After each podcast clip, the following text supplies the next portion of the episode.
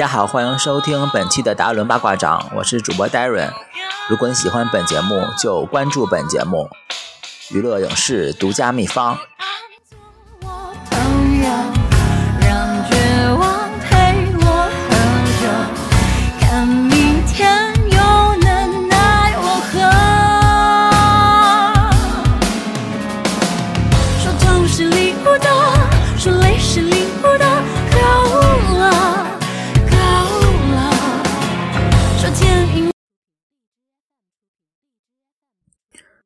啊，对，是私人定制这个电影嘛？对，因为是虽然票房挺好，但口碑好像是呃不太好。对，就所以冯小刚对也是对他的造成了一定的一个影响吧。所以他就是花了三年的时间来打造出一部属于自己的一个影片吧。我觉得也是卧薪尝胆。嗯，因为为什么会有上一部的一个私人定制呢？呃。呃，因为就是那个，因为他的大上一部是一九四二嘛，对，据说票房，嗯，因为是前后夹击吧，什么李安的那个少年派的奇幻漂流，是跟他就是冲突了，所以导致票房不是特别满意，而啊那个他就是欠了一些人情债吧，对，所以他为了还这个债呢，就拍了这个两私人定制，完之后呢，可能是觉得。嗯，这种商业片可能是确实有票房，票房当时也挺好的，但可能是确实也没有什么，就是因为他本身就是一个大咖级导演嘛，就不应该拍这种电影，所以他要拍一些就是符合他自己的一个定位的一个影片，就是能彰显出他一个导演实力的一个电影，所以他就看了这个刘震云的这个小说嘛，叫那个我不是潘金莲，而他就是，嗯，感觉这个小说是非常令人回味的吧，就是。忍俊不禁，就是看了里面的一些桥段，或者是里面的一些内容吧，所以他就是，嗯，感觉非常不错，所以他就把这个，他看了这部电影，把他看的这部小说，嗯，我不是潘金莲，完了决定改编成电影了，完了刘震云来当编剧，嗯，刘震云呢也是，呃，最近也非常忙吧，因为他前一阵他的那个闺女嘛，就是呃一句顶一万句的那个。对导演，对，那是他闺女那个导演的一部电影，完了那个也是在前两天上映，所以刘震云前两天也可能是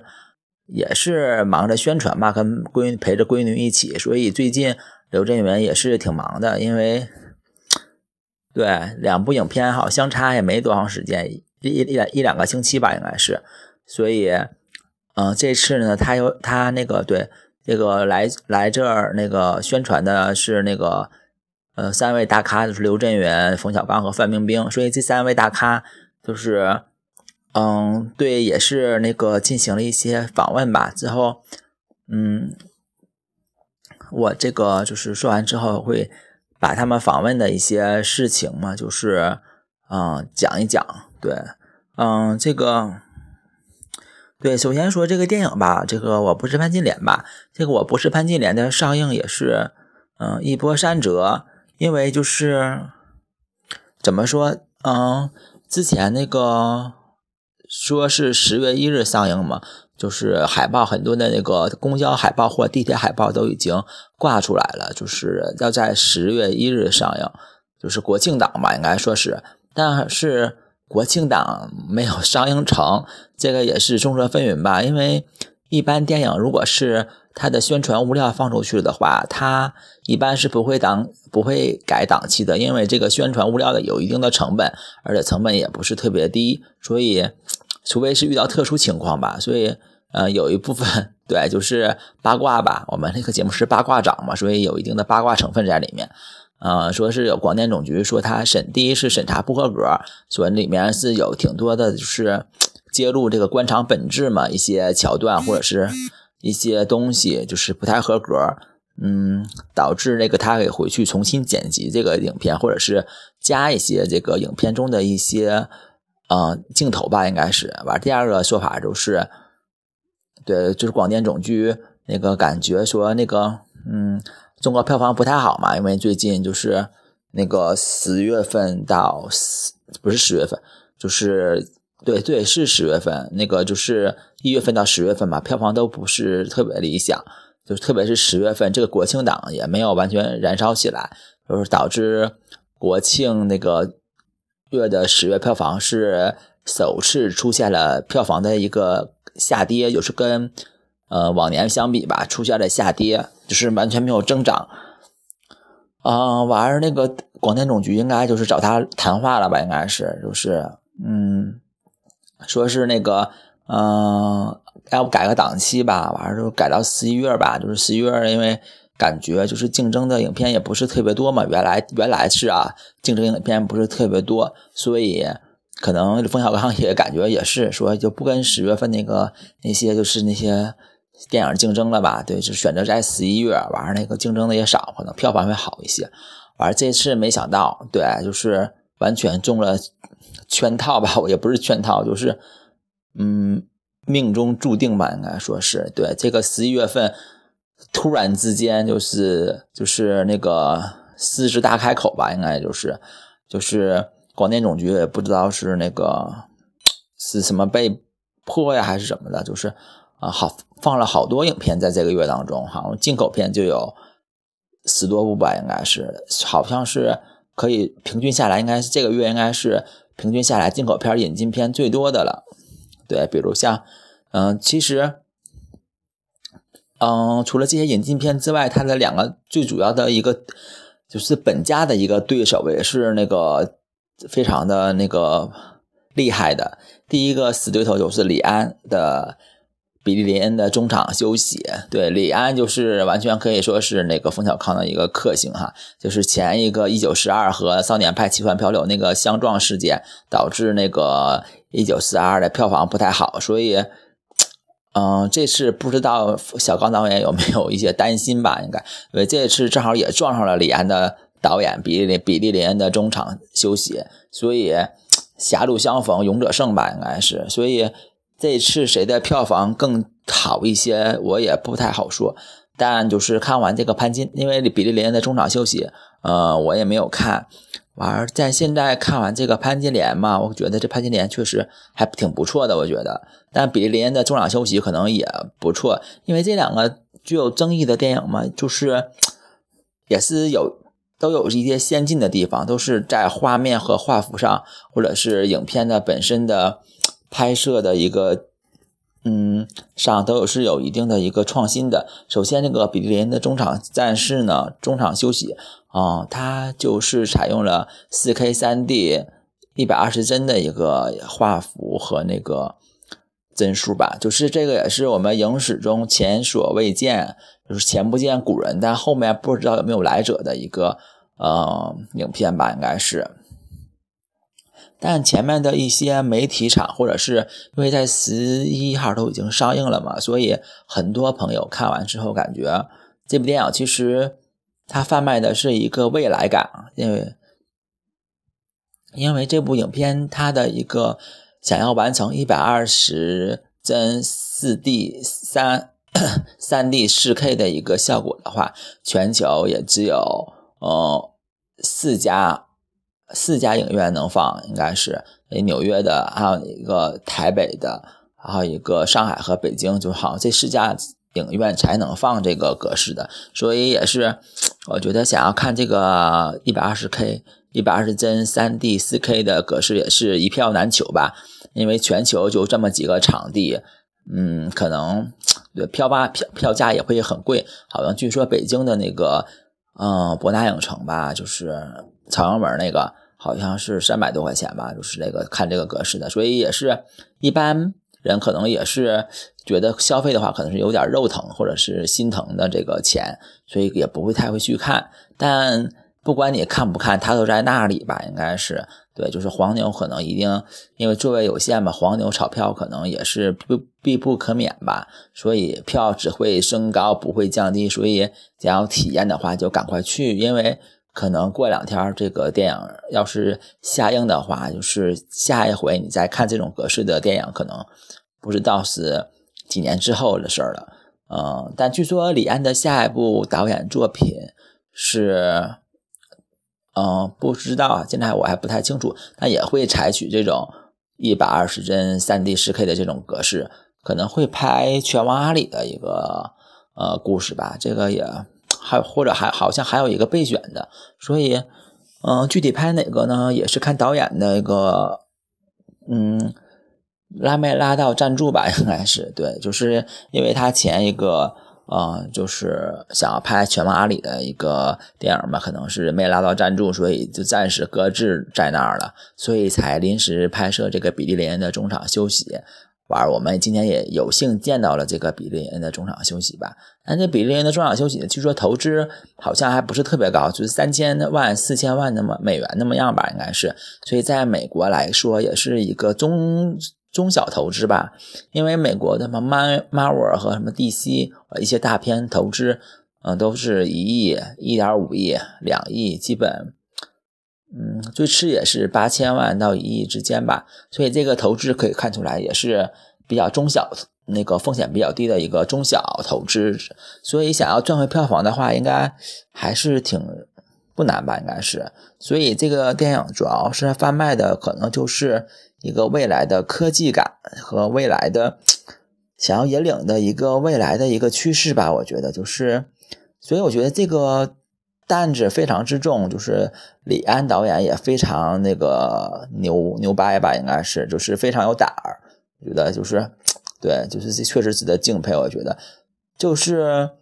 因为这个嗯格式出来之后，也是遭到欧美那个评论界的一致的。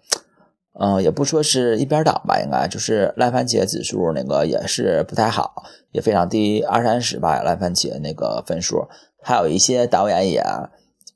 呃，评价的话也不是说的特别好，比如像什么斯皮尔伯格，或者是其他那个，呃，卡梅隆吧，或等等吧，就是说的都是，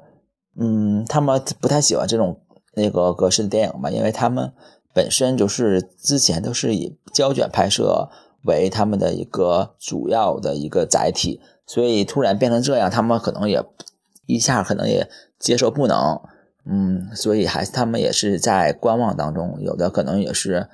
完全就不喜欢这种这种这个格式，所以他们一般对就是持中立态度的也是比较多的。对，扯远了，就是扯回来。嗯，对，比利林恩第第一个就是比利林的中场休息，第二个是啊刘震云，因为这个电影的一个对刘震云是编剧嘛，所以现在还有一个他女儿的那个作品嘛，一句顶一万句，也是刘震云编剧的和他小说改编的一个一个一个那个电影吧，应该是，所以也是撞车了，我觉得就是第一个是作者撞车，第二个是那个。呃，死对头撞车，所以李安就是这两个，只是他的一个三座大山中的两座，还有一个最厉害的大山就是引进片增多。对，引进片，引进片增多，就是突然间好多呀，我觉得，还是有几部还是非常有那个霸自霸性的吧，就是前一阵的那个奇异博士啊，奇异博士我也看了，还是我觉得。还是非非常好的吧，虽然就是比较 Marvel 的一贯套路，就非常套路那个小人物励志成为英雄的一个故事。完了之后，但感觉他有一些用视效或者是演演员的一些演技吧，把这个分值拉回来了一些。虽然就是都是套路电影吧，但各有各的套路不同。对这个套路，那个奇异博士的套路就是打破了，就是这种。嗯，次元界的一个边界吧，就是对，就是拉向了一个四次元或者三次元的一个宇宙的一个嗯电影，就是呃，Marvel 漫威影业之前好像也没有尝试过这种，就是呃宇宙这种几几维空间的这种就比较科幻的这种东西，嗯，所以这个也是一个尝试吧，但可能也是。Marvel 之后的一个走向吧，因为他这个英雄电影可能已经非常，嗯，到死胡同了吧，应该就是没有什么创新点了，所以他把这个宇宙的维度拉了拉到了三维或四维，就是能有更多的一个创意出凸现出来，玩为今后的一些，嗯，想法吧，就是打好一个嗯基础，嗯，前有这个奇异博士，之后还会有一些其他，比如那个。嗯，今天上映的那个《比林》，还有那个《海贼王》那个剧场版，深那个还有《深海浩劫》，嗯，还有那个那个，呃，那个布拉德·皮特、布拉德和那个玛丽昂·戈迪亚那个什么那个间谍同盟吧什么的，嗯，还有那个，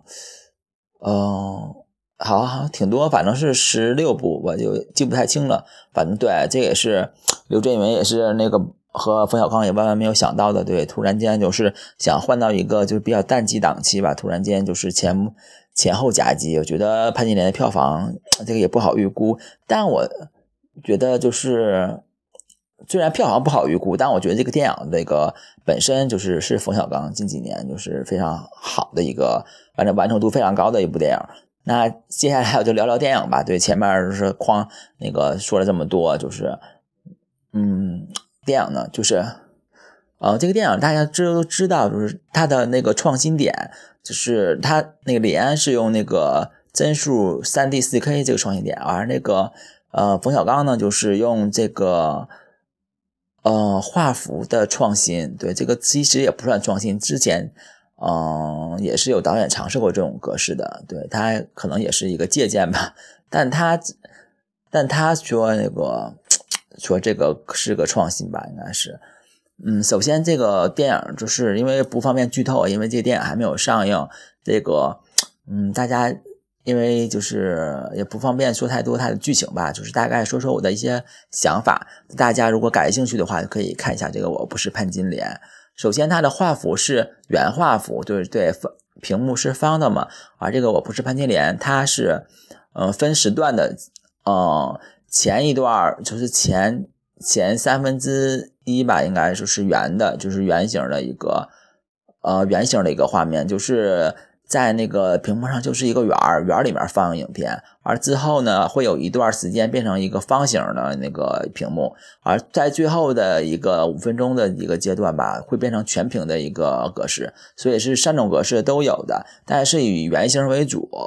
嗯，那为什么会以圆形呢？这个冯小刚说了，嗯，这个我已经回答好多好多遍了，每个人都问我这种问题。如果你还想那个问问的话，你就去上网搜索一下吧。我网上有好多这种关于这个圆形画幅的一个解答。对，所以大家如果想那个了解一下为什么使用这个圆形的话，也可以去上网查一下为什么要用圆形画幅。完了之后，我就今天就是，嗯。聊一下看完电影的一个感受吧，对，就是，嗯，访问访问也是好，之后会有，嗯，他们也访问了冯冯小刚和范冰冰一些问题吧，而我也会那个复述一下这些问题。首先，这个电影呢，我觉得就是打分的话，如果是十分满分，我会打七点五分到八分吧，对。嗯，八分左右吧，应该就是对，所以看出来这个分数还是 我对我完全是我的个人观点啊，in my opinion，对，所以还是非常好、非常高的一个分数。呃，为什么给他这么高？因为我觉得这个电影就是啊，太难得了。我觉得今年中国的烂片实在是太多了，而且挑好片也是呃也挑不太出来。我觉得就是。因为去年的话，他们好像好多平台都举办什么年度的十佳呃国产影片，什么十佳引进影片的一个评选吧。对我觉得去年就是想那个找一个，嗯，就是能入选进前十的影片，比如是能有二十部，玩那个往往外那个筛选筛选出来十部，就感觉挺困难了。今年就不一样了，我觉得有今年完全就是。那个矬子里拔大拔大个儿，我觉得就是，哎呀，哪个都不行啊！最后拔拔拔拔拔，就是从矬子里面拔出来十个稍微，嗯，能长个一厘米、一毫米的那种东西，所以也是，嗯，也没有多大差距吧？我觉得就是应该也差不，就是好与坏的差距也不是这么大。而这个我觉得我不是潘金莲呢，就是今年的话，如果算是国产的话，我觉得应该能排进前三名了吧？我觉得应该是。但看一下年底的一些影片吧，去年底还有什么《山体》，啊，或者和什么《罗曼蒂克消亡史》，什么，然后一些什么成龙的一些贺岁影片什么的，还有那个。啊，其他的对最好的 对张艺谋的《长城》好像是不是也是今年的？所以还年年底是贺岁档，是看一个大片的一个实力。所以说我们国内啊国家的话，就是完全就是很被动吧。就除了国庆档、国和那个新年档之外，好像别的档期好像是影片的票房还是有一定差距的。所以，呃，据说那个需要引进的一个什么什么颁奖颁奖典礼吧什么的，说中国说希望树立一个颁奖典礼，有个颁奖季嘛，因为美国是有颁奖季的，它每到嗯十月份吧，对，就是颁奖季的种子选手开始上映了这些影片，哇，就是希望就是大家关注嘛，因为到颁奖季了嘛，就是引起呢关注跑的那关注点能多一些，所以大家也挺多文艺片也是会在十月上映的，所以也是。也是一种电影的一个宣传方式吧，所以我觉得有观影季或者是颁奖季，也是对电影的一个促进作用。嗯，对，首先说这个电影又又说远了，对，说太说说多了。呃，首先说这部电影就是对它的画幅，我觉得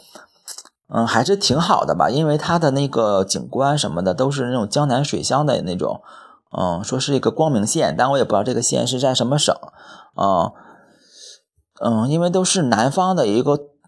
因为有一个叫做扇形构图吧，就是图圆形构图，我觉得对，就是特别能体现出这种嗯江南江南水乡的一个特性。因为你看。嗯，就是比如去某个园林吧，园林的话，看它那个窗是圆形的，你就可以透过这个窗看外面的景色，就是感觉别有一番风味，嗯，别有洞天的一种感觉。因为就是感觉就是像一幅画一样，就是透过一个窗的一个圆形往外看，就是感觉特别美吧，有种有一种叫妥善吧，就是一种扇子那种圆形扇子那种感觉，特别美，特别有中国的一个感觉。而这个电影呢，我觉得它的，嗯。对，就是构图吧，我觉得就特别有中国的一个意境，而且它的那个服化道吧，也是非常的复古吧，我觉得就是非常好，就是非常能把这种中国的这种美感体现出来。而之后那个李雪莲进城之后，就是离开了那个县城，进入到一个北去北京嘛，就是完全变成了一个方形的了，方形的，就是那个天圆地方嘛，我觉得可能是。地上我最大吧，可能因为是离开那个江南水乡了，它这种圆形构图的话意义就不太大了。因为圆形构图是为了凸显出那个江南水乡的那个美，但去北京可能圆形的话就是不知道还以为是什么故宫的一个城墙门呢，或者是故宫的故宫那个故宫的一个门呢？对，所以不太不太好看，所以就变成方形的一个构图了。但 anyway 就是不管怎样吧，就是。还是可圈可点的，就是这个创意吧，我觉得还是非常不错。所以我觉得它这个构图方面虽然是有所借鉴吧，但我还是觉得还是真挺不错的，就是特别有这种中国意境的一个呃水墨水墨画的一个感觉。再有是表演吧，我觉得我觉得这个里面的表演也挺好的。我觉得第一是呃主创演员，就是主要有那个范冰冰那个主演员那个。范冰冰，还有那个大鹏，嗯，范伟，嗯，张嘉译，张张译，嗯，等等吧，还有那个黑牛，对，啊，所以其实里面的一些配角吧，我觉得也是黄金，真是黄金配角，我觉得演的也是非常像，而且特别是那个，呃，那个市长张嘉张嘉译吧，还有那个什么那个法官院法院院长那个大鹏。嗯，还有一些就是其他的一些演员吧，范伟或者是，嗯，还有那个里面那个呃大头，对，大头是那谁那个呃郭郭涛演的，对，所以对演员演的也是非常像，特别是让我最经典的，我觉得是那个省长的那个扮演者，但我不知道是谁，有点忘了。对，就是演的惟妙惟肖，就是把那个领导的一个神态，就是非常非常逼真。我觉得就是完全就是放到人大会上，完全就可以以假乱真的一个感觉。嗯，对，所所以我觉得这个演员的演的都非常好。嗯，第一是所以第一是那个画面好，第二演员好，第三个就是剧本好啊。对，因为这个剧本是刘刘震云老师写的嘛，所以完全能经得起。推敲，而且我但我原著我没有看，不知道原著是嗯什么样的。但据说原著前面的序就占了呃四分之八吧，应该完正文才占了四分之二，所以这个书到底什么样我也没有看，可能以后会去看一下。但里面那个我觉得就是嗯人物的台词，我觉得就是非常就是冷笑话，都是那种冷幽默。我觉得，据说那个采访的时候，他们说那个之前有个电影院吧，就是嗯笑了，他们数就是笑了一百多次，说这个电影，因为这些电影也很长，长达一百四十分钟哈，两个小时零二十分钟。也是创下了我觉得中国电影的那个时长最长的吧，应该是在电影院上映的，反正是挺长的，做的反正嗯体验是卫生间吧，我觉得反正做的挺久的，嗯，完了之后那个就是里面的非常幽默的一个对话，我觉得啊就是特别就是能把，而且那个从通过那个对话能把人物的性格挖掘的，就是非常透彻，而且就是第一是对话。那个比较幽默。第二就是人物通过，啊，因为这个对话是跟那个人物是契合的，只有通过那个人的嘴说出来，这个话才有具有一个笑点。我觉得，嗯，非常就是非常，我觉得这个完全可以当一个贺岁贺岁片的一个电影，觉得非常搞笑。但它但它是确实是有一定的一个政治含义的，就是在里面，就是官场嘛，对，就是也有一定的一个深刻的一个意义吧，对。玩像冯小刚导导演说的，这个就是一个人性。对，像之前那个说那个表演的话，那个我有一个没说，就是范冰冰。对，范冰冰之前，嗯，对，说演潘金莲，可能之前说是要 Angelababy 来演那个潘金莲，完 Angelababy 那个安卓宝贝嘛，就是完说那个说她可能演不好，完可能就没演。我觉得，我觉得她演的话可能。应该更不像了，长一张网红脸还去当演农村妇女，那就是完全更有那个那个距离感，就是出来了。我觉得农村妇女哪有网红脸呢？完了，那范冰冰因为她没有整容嘛，就是完全否认自己整容，所以也算是天生的一张美脸。但原著中李雪莲就是长得就是他们一个村的最最漂亮的那个女的，所以我觉得范冰冰来演虽然是还是挺美的，但。因为是原著中，就是这个女的长得本身就非常漂亮嘛，所以跟原著还是契合的。那范冰冰来演，就是她演技，因为范冰冰之前获得那个金马奖影后的一个提名吧，所以，嗯，问的话，他有没有获奖的一个可能？我觉得还是几率还挺大的，因为跟他竞争的都是一些晚辈吧，像那个什么马思纯，那个还有那个三甲女的什么的，对。所以我觉得范冰冰这回获得金马奖影后的几率还挺大的。我觉得，那获得金马奖，如果她获得金马奖影后的话，可能那个《还珠》里面，嗯，就是获得那个奖的，就是赵薇什么的，可能要努力一下了。对，然后，嗯，向金马看齐吧。完了，那个她的演的话，就她演这个农村妇女还是挺。不知道口音是不是配音啊？我不知道，反正是说的，他们都说的都是方言啊，觉得他们方言说的还挺地道的啊。里面的配音是不知道不知道是不是配音，嗯，如果不是配音，他们自己说的话，我觉得他们还挺敬业的，对，说的对那个台词那个方言还挺正的。而且而且本来我以为会看这个电影会出戏的，因为是看范冰冰嘛，因为一看到她我就想到了狐狸精，对。因为她长得特别像狐狸精，我觉得，而且她演苏妲己也演过好几个好好几个版本的苏妲己了，而是我觉得她最最喜欢的可能也是苏妲己这个角色，所以我完全跟她的那个外貌和灵魂是相契合的嘛，所以，嗯，苏妲己小姐可能是这回的表现也是超乎我的想象吧，应该是，就是她摆脱了苏妲己这个固有的形象，嗯，就是朝向嗯更。更原始、更更更更富有就是生命力的表演的一个方式，走向了那个巩俐巩俐阿姨的一个路数吧，就是就是城农村包围城市，嗯，对她用农村农村的一个呃妇女的一个演演演的一个角色，就是。把他之前的所有角色全都全部都盖住了啊！之前他上那个金星秀还被那个金星手撕过吗？不是说他演技 演的不好，而他那个也希望可能也是希望通过这个电影这个百年难得一遇的一个题材或者是一个角色吧，来证明自己的演技吧。但我觉得演的还其实还算是挺还可以吧，应该是因为没让我出戏。我觉得他就是一个农村妇女吧，对，没有那个。没有想到他是苏妲己或者是什么什么什么金锁嘞什么的，对，因为赵薇她的演戏，我就一感觉她像演小燕子，所以这个范冰冰演的还是挺好的，我觉得就是能把农村妇女的那种倔强、无知、淳朴、单纯、无知，就这这些感觉吧，能演的拿捏的还挺不错的。嗯，完了之后呢，就是呃，这部电影就是结这个电影的结局是，嗯，就我觉得有点画蛇添足吧。我觉得就是结局的话，这部电影就是。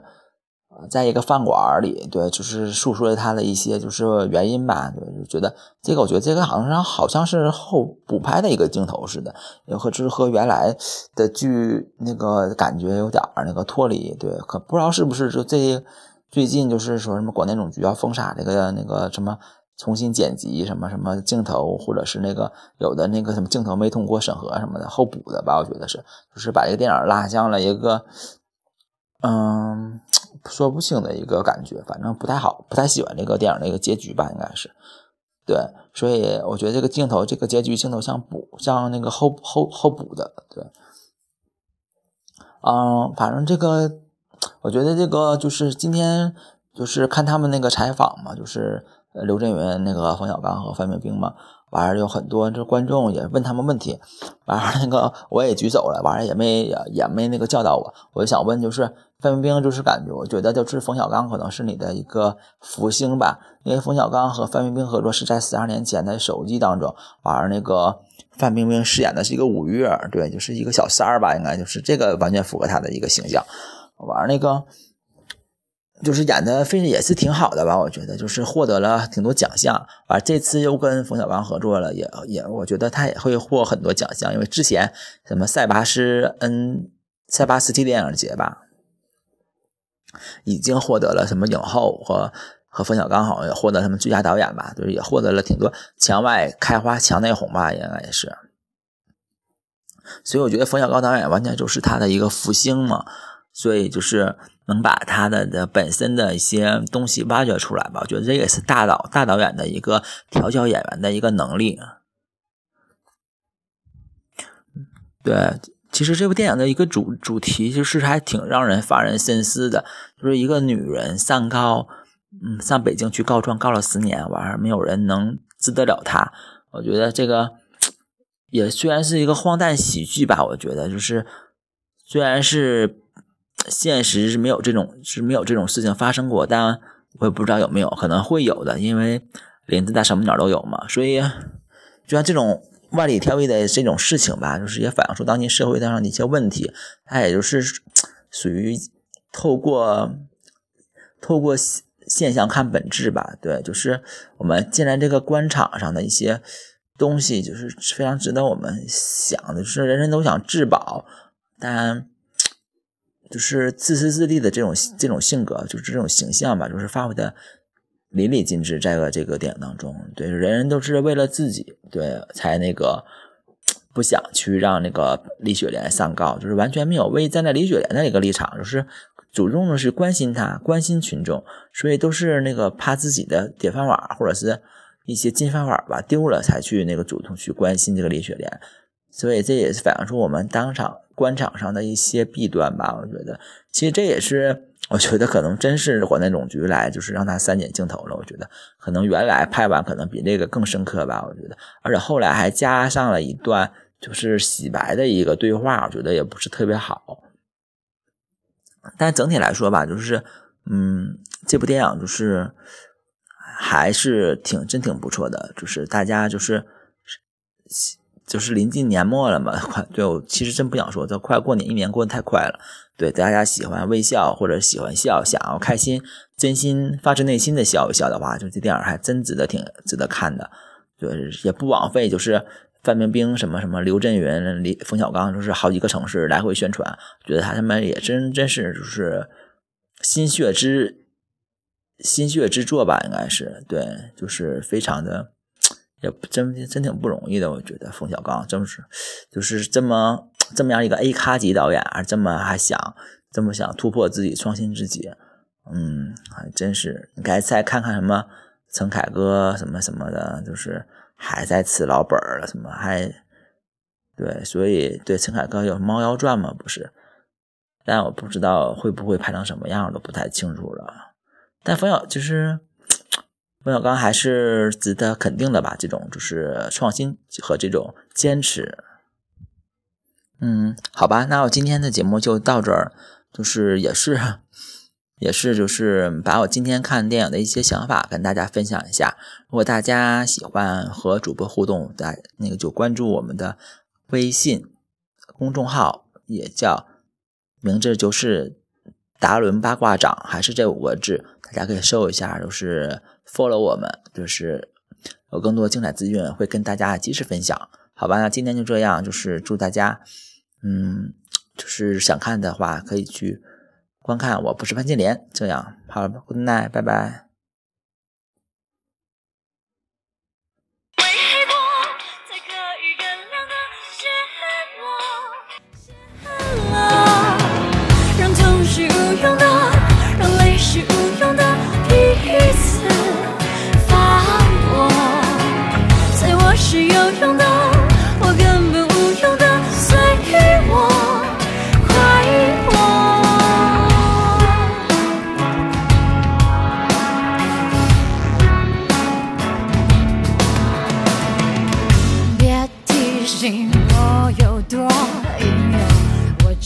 想好好说。